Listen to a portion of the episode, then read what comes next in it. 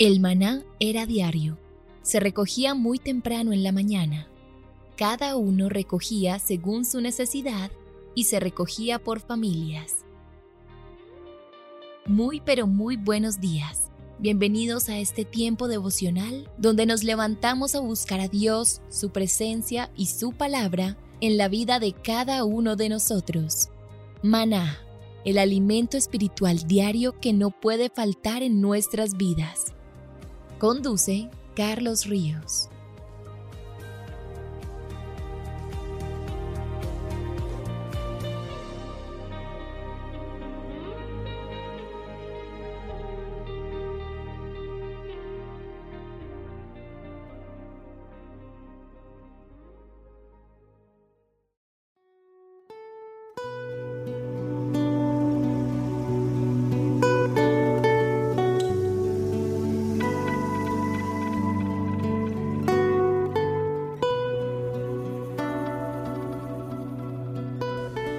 Agenda devocional maná. El pasaje sugerido para la lectura en tu devocional personal el día de hoy es Lucas 1 del 5 al 17. En estos pasajes leemos la historia de una pareja considerada justa por Dios. Sigue permitiendo que el Espíritu Santo te guíe para que Dios diga lo mismo de ti. Te invitamos ahora a que respondas las preguntas que encuentras en tu agenda que te llevarán a conocer cada vez más a Dios y crecer en tu vida espiritual. Al final de cada semana encontrarás las respuestas en nuestras redes sociales Instagram y Facebook. Y mañana es sábado de reto y corresponde el reto de entregar lo que más amamos como lo hizo Abraham con Isaac. Y el domingo no pierdas la oportunidad de reunirte en familia para compartir los aprendizajes de la semana, los compromisos y las aplicaciones para el día a día.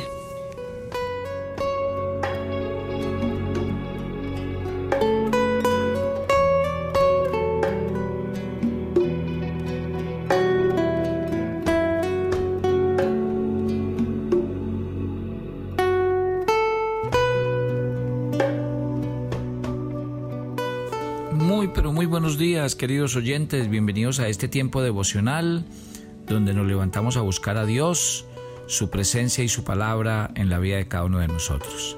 Bienvenidos a este espacio llamado Maná, fuente de bendición y salud espiritual para todos aquellos que se acercan. Comenzamos un nuevo día y una nueva semana de la mano de Dios. Agradecemos al Señor su misericordia y su fidelidad sobre nuestras vidas. Les cuento que tuvimos una reunión espectacular el día de ayer en la ciudad de Nashville. Eh, gloria a Dios, quiero agradecer a todos los que vinieron, a los que vinieron a escuchar la palabra del Señor, agradecidos, contaron testimonios. Bueno, ahí tenemos algunos testimonios que les vamos a contar y seguimos nuestra correría porque vamos a estar el fin de semana en Arkansas. Así que eh, busquen en las redes sociales y si está interesado, le enviamos la dirección. Vamos a tener la reunión de parejas el día eh, viernes en la noche. Vamos a tener un retiro todo el día sábado y el domingo nuestra reunión familiar. Están cordialmente invitados. Estamos estudiando el libro de los Hechos y llegamos al capítulo 22. En el capítulo 22 Pablo nos cuenta acerca de su testimonio. Varones hermanos, padres, Oíd ahora mi defensa ante vosotros. Y al oír que les hablaba en lengua hebrea, guardaron más silencio y les dijo, Yo de cierto soy judío, nacido en Tarso de Cilicia, pero criado en esta ciudad, instruido a los pies de Gamaliel, estrictamente conforme a la ley de nuestros padres, celoso de Dios, como hoy lo sois todos vosotros. Perseguía yo este camino hasta la muerte prendiendo y entregando en cárceles a hombres y mujeres. Como el sumo sacerdote también me es testigo y todos los ancianos, de quienes también recibí cartas para los hermanos, fui a Damasco para traer presos a Jerusalén, también a los que estuvieren allí, para que fuesen castigados. Pero aconteció que yendo yo, al llegar cerca de Damasco, como a mediodía, de repente me rodeó mucha luz del cielo. Caí al suelo Oí una voz que me decía, Saulo, Saulo, ¿por qué me persigues? Yo entonces respondí, ¿quién eres, Señor? Y me dijo, yo soy Jesús de Nazaret, a quien tú persigues. Y los que estaban conmigo vieron a la verdad la luz, se espantaron, pero no entendieron la voz del que hablaba conmigo. Y dije, ¿qué haré, Señor? Y el Señor me dijo, levántate, ve a Damasco, allí se dirá todo lo que está ordenado que hagas. Y como yo no veía causa de la gloria de la luz, llevado de la mano por los que estaban conmigo, llegué a Damasco.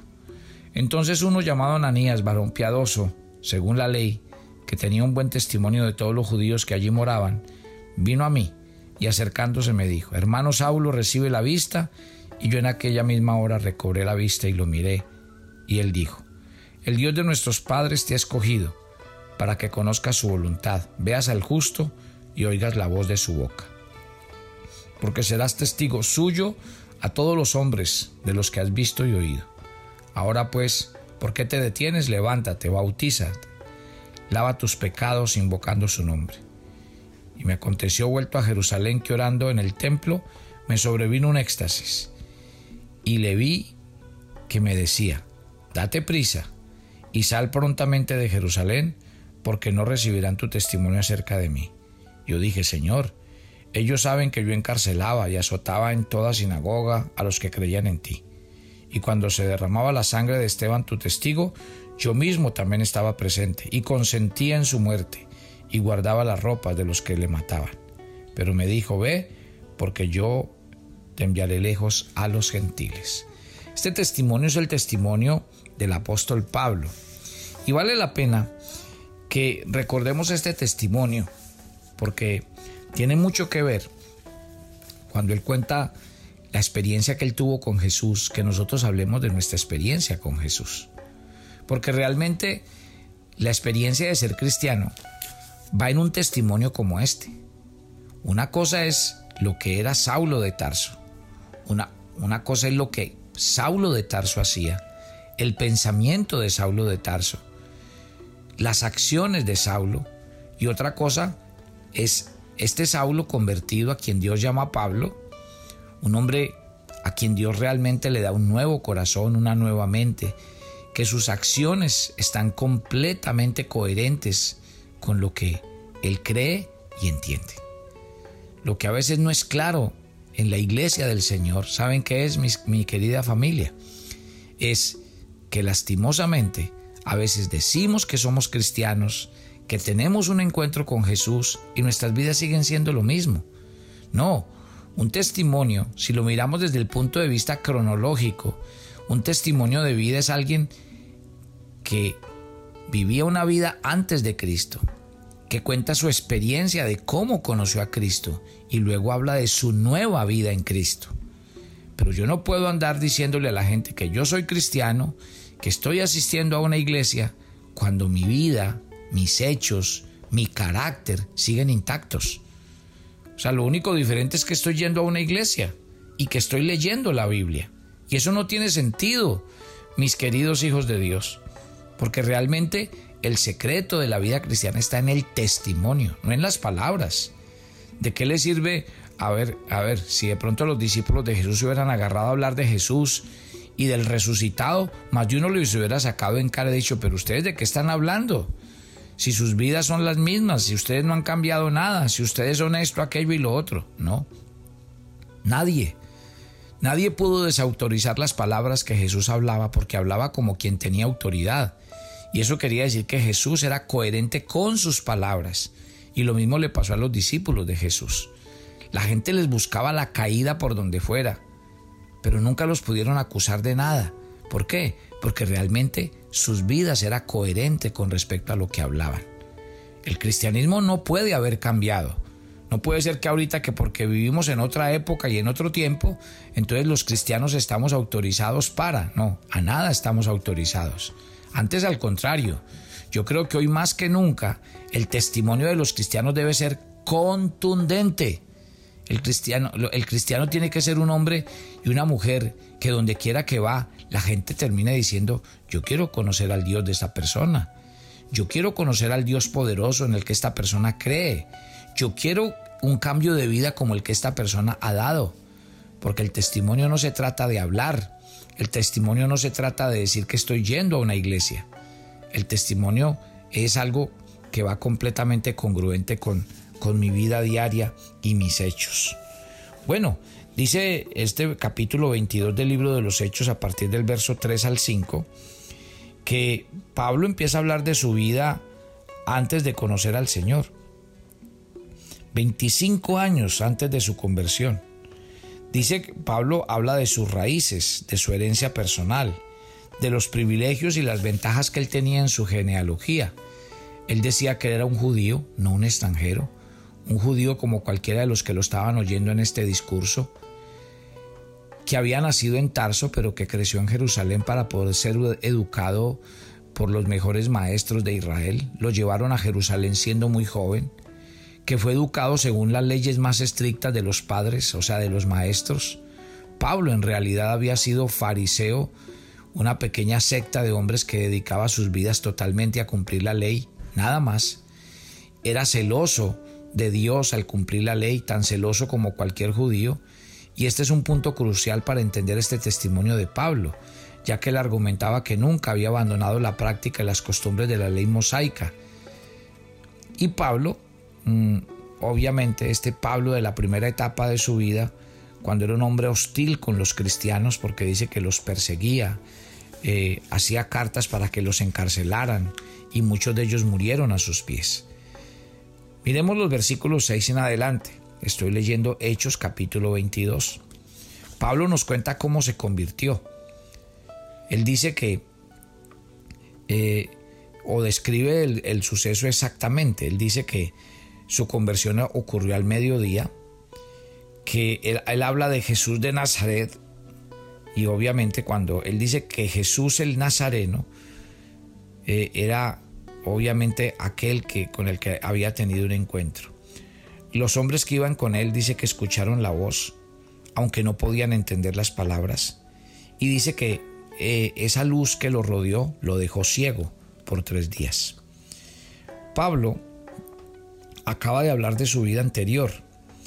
Él habla de su herencia personal, de la cual él se gloriaba, del celo por la persecución de la iglesia, sintiéndose orgulloso de ese celo, pero también dice la Biblia que obviamente con el tiempo él empieza a contar su testimonio y empieza a decir que realmente eso de nada sirvió para su vida. Luego encontramos los versículos 12 en adelante y habla del llamamiento que el Señor le hizo a Pablo en ese momento. Dios usó un hombre llamado Ananías, el carácter de un hombre irreprochable. Nunca había hecho nada que pudiera cuestionarse Nunca hubiera ayudado a Pablo si este hubiera sido un hombre malvado. Ananías cuenta que era un hombre piadoso, es decir, un hombre temeroso de Dios, que vivía según la ley de Moisés. Era un hombre de alta reputación, muy estimado por los judíos de Damasco. Era un verdadero ministro, era un verdadero siervo que había sido enviado para ayudar a Pablo cuando éste necesitó ayuda. Ananías fue el mensajero que Dios envió para separar a Pablo para su obra. Cuando este versículo o estos pasajes hablan del llamamiento de Pablo y su misión para servir a Dios, podemos decir algunos aspectos relevantes. Pablo detalló lo que había, el llamado que Dios le había hecho. Fíjese cómo el énfasis de, de Dios con Pablo estaba en que él supiera, viera y escuchara a Dios personalmente antes de ir a alcanzar a otros. Y yo creo que eso es algo vital cuando se habla de contar un testimonio. Yo creo que un cristiano verdadero debe tener un encuentro con Jesús para que ese encuentro lo lleve a que cuando le hable a otros cristianos no hable de lo que habla el pastor en la iglesia, no habla de lo que del Dios que hay en otros creyentes, sino realmente que cuando uno cuente su testimonio a sus amigos, a su familia y a otras personas, uno puede hablar de un Dios con el que ha tenido una experiencia un Dios vivo y real con el que yo me comunico, me relaciono, con el que tengo comunión, del cual estoy 100% convencido. Eso es importante en el testimonio. Yo diría que hay cinco aspectos fundamentales que pasaron en Pablo con respecto a su experiencia con Dios para comunicar el Evangelio y que todos nosotros deberíamos vivir esa experiencia. Primero, Pablo describió específicamente lo que Dios le, había llamado a hacer. Mire, lo primero que Dios le dijo a Pablo es que él debía conocer la voluntad de Dios. conocer su persona, su salvación, su santificación, sus misterios, su revelación, sus mandamientos. Y todo eso está implícito en su voluntad. Lo primero que Dios le dijo a Pablo es, tienes que conocer mi voluntad. Lo segundo, ver al justo. Y esa expresión ver al justo es ver al, al Mesías, al Hijo de Dios, al que no tiene pecado, al único justo. Tercero, él debía aprender a escuchar la voz de, ese justo, conocerlo personalmente, tener comunión con él, orar y compartir con él, ser guiado y dirigido por él, ser instruido por él.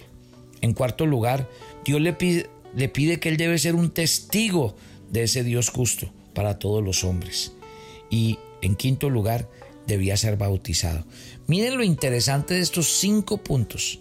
Y quiero reiterar, mi querida familia, todo esto se aplica al llamamiento a cada creyente. Todo creyente debe reconocer, ver, escuchar en su vida y en su fe. Debe testificar y debe ser bautizado. ¿Por qué? Porque si no, no vamos a sentir libertad de compartir nuestra fe. No vamos a sentir miedosos, vamos a sentir que no somos las personas indicadas, que yo no soy teólogo, yo no soy pastor, yo no sé muchos versículos de la Biblia. No, usted no necesita ni ser testigo, eh, perdón, ni, ni ser pastor, ni ser un gran predicador, ni saberse todos los versículos de la Biblia para compartir su fe. Cuando Dios se reveló a Pablo en esta visión, le dijo, tú tienes que vivir esto para que cuando lo comuniques, lo comuniques con fuerza, con credibilidad. Así que mi querida familia, ¿cuál es el secreto de compartir nuestra fe? Vivir una experiencia con Dios, pero una, una experiencia en la que usted cada día diga, yo tengo un encuentro con el Dios vivo. Yo realmente cuando oro, oro a un Dios real. Cuando leo la Biblia, estoy buscando la voz de Dios para mi vida. Cuando ayuno, cuando voy a la iglesia, estoy convencido de, que ese Dios con el que estoy teniendo comunión y una relación se está manifestando a mí. Entonces cuando usted habla, va a hablar con propiedad, va a hablar con seguridad, va a hablar con confianza. Y no solo eso, la gente le va a creer. Y la gente le va a creer porque la gente cree no en lo que a usted le han dicho, no en lo que usted sabe, la gente cree en lo que usted vive. Si hay algo que he visto yo en mi vida como pastor, es que hay testimonios tan contundentes que la gente termina diciendo, yo quiero creer en lo que usted cree, yo quiero el Dios que usted tiene. ¿Se acuerdan de Daniel? Daniel era un hombre de un testimonio tan fuerte que estaba lleno de enemigos. Sus enemigos nunca hallaban ninguna falta ni ningún vicio para acusarlo. Entonces inventaron alguna cosa. ¿Qué se inventaron? Como vieron que él oraba, entonces inventaron un cuento por allá decir, cualquiera que ore a un Dios diferente al Dios del rey de Babilonia debe morir e ir al foso de los leones. Y así fue. Y eso no fue otra cosa sino una trampa para que Daniel, porque ellos sabían, como no le hallaron ninguna falta a Daniel, entonces obviamente buscaron un método por los mismos principios de él. Como él sabía, ellos sabían que Daniel no iba a dejar de orar. Así hubiera un decreto del rey. Eso hicieron. Y efectivamente eso pasó. Ellos fueron y le dijeron al rey, usted prohibió orar a un Dios diferente a su Dios y Daniel está orando. Y nosotros lo sorprendimos y este dicto dice que él debe ir al foso de los leones. El rey sabía quién era, quién era Daniel. Y él también cayó en la misma trampa, pero no había nada que hacer porque el edicto estaba firmado. Bueno, ustedes saben la historia. Daniel fue al foso de los leones, Dios cerró la boca de los leones y el rey al otro día madrugó a ver qué había pasado con Daniel. Y cuando abrió la puerta y encontró a Daniel, bueno, aquellos que lo habían engañado los mandó a echar al foso, pero dio un decreto. Y el decreto es por decreto del rey se ordena que todos en el reino adoren al Dios de Daniel. Eso es un testimonio contundente. Eso es testimonio contundente es algo que la gente dice, es que yo en ese Dios sí quiero creer. Lo mismo pasaba con, con, Pablo y por eso Pablo está contando su testimonio. Yo antes de ser cristiano mataba a cristianos, encarcelaba a cristianos porque los creía una plaga. Pero cuando yo me encuentro con Jesús, cuando Jesús me dice, me estás persiguiendo a mí, la entrega de Pablo fue total. Y Pablo se entregó al Evangelio de Jesús y por eso es que los judíos vivían tan, tan, tan enojados con él. Y por eso le hicieron la vida imposible y por eso en Jerusalén vivió, y como les voy a contar esta semana, vivió cosas terribles de mano de los judíos. ¿Por qué? Porque veían un testimonio contundente. Porque Pablo iba y les decía, yo fui como ustedes, un religioso empedernido. Yo fui como ustedes que creía más bien en las tradiciones y en la ley, en vez de creer en un Dios vivo y verdadero, y los enfrentaba. Gloria a Dios. El verdadero testimonio que va a cambiar al mundo es el testimonio de los verdaderos cristianos. Le voy a dar un dato, y es muy triste. ¿Sabe por qué la gente no cree en Jesús? Por los cristianos, por su mal testimonio, por su poca fe, por su poco desafío de vida. Porque hay muchos que dicen, yo soy cristiano, entonces la gente dice, ah, entonces yo no quiero ser como usted. Esa es la triste realidad. ¿Por qué? Porque no somos cristianos de una sola pieza. La gente cree, pero en gente que realmente lo inspira a uno, lo motiva, lo desafía. ¿Usted se ha preguntado cómo es su cristianismo? ¿Usted se ha preguntado por qué usted como mamá o como papá lleva 15 y 20 años de cristiano y sus hijos no lo siguen? ¿No será que hemos predicado un evangelio aburrido, un evangelio cantaletoso, un, evangelio que no llega? sino que simplemente la gente lo ve como un, como un cristianismo religioso.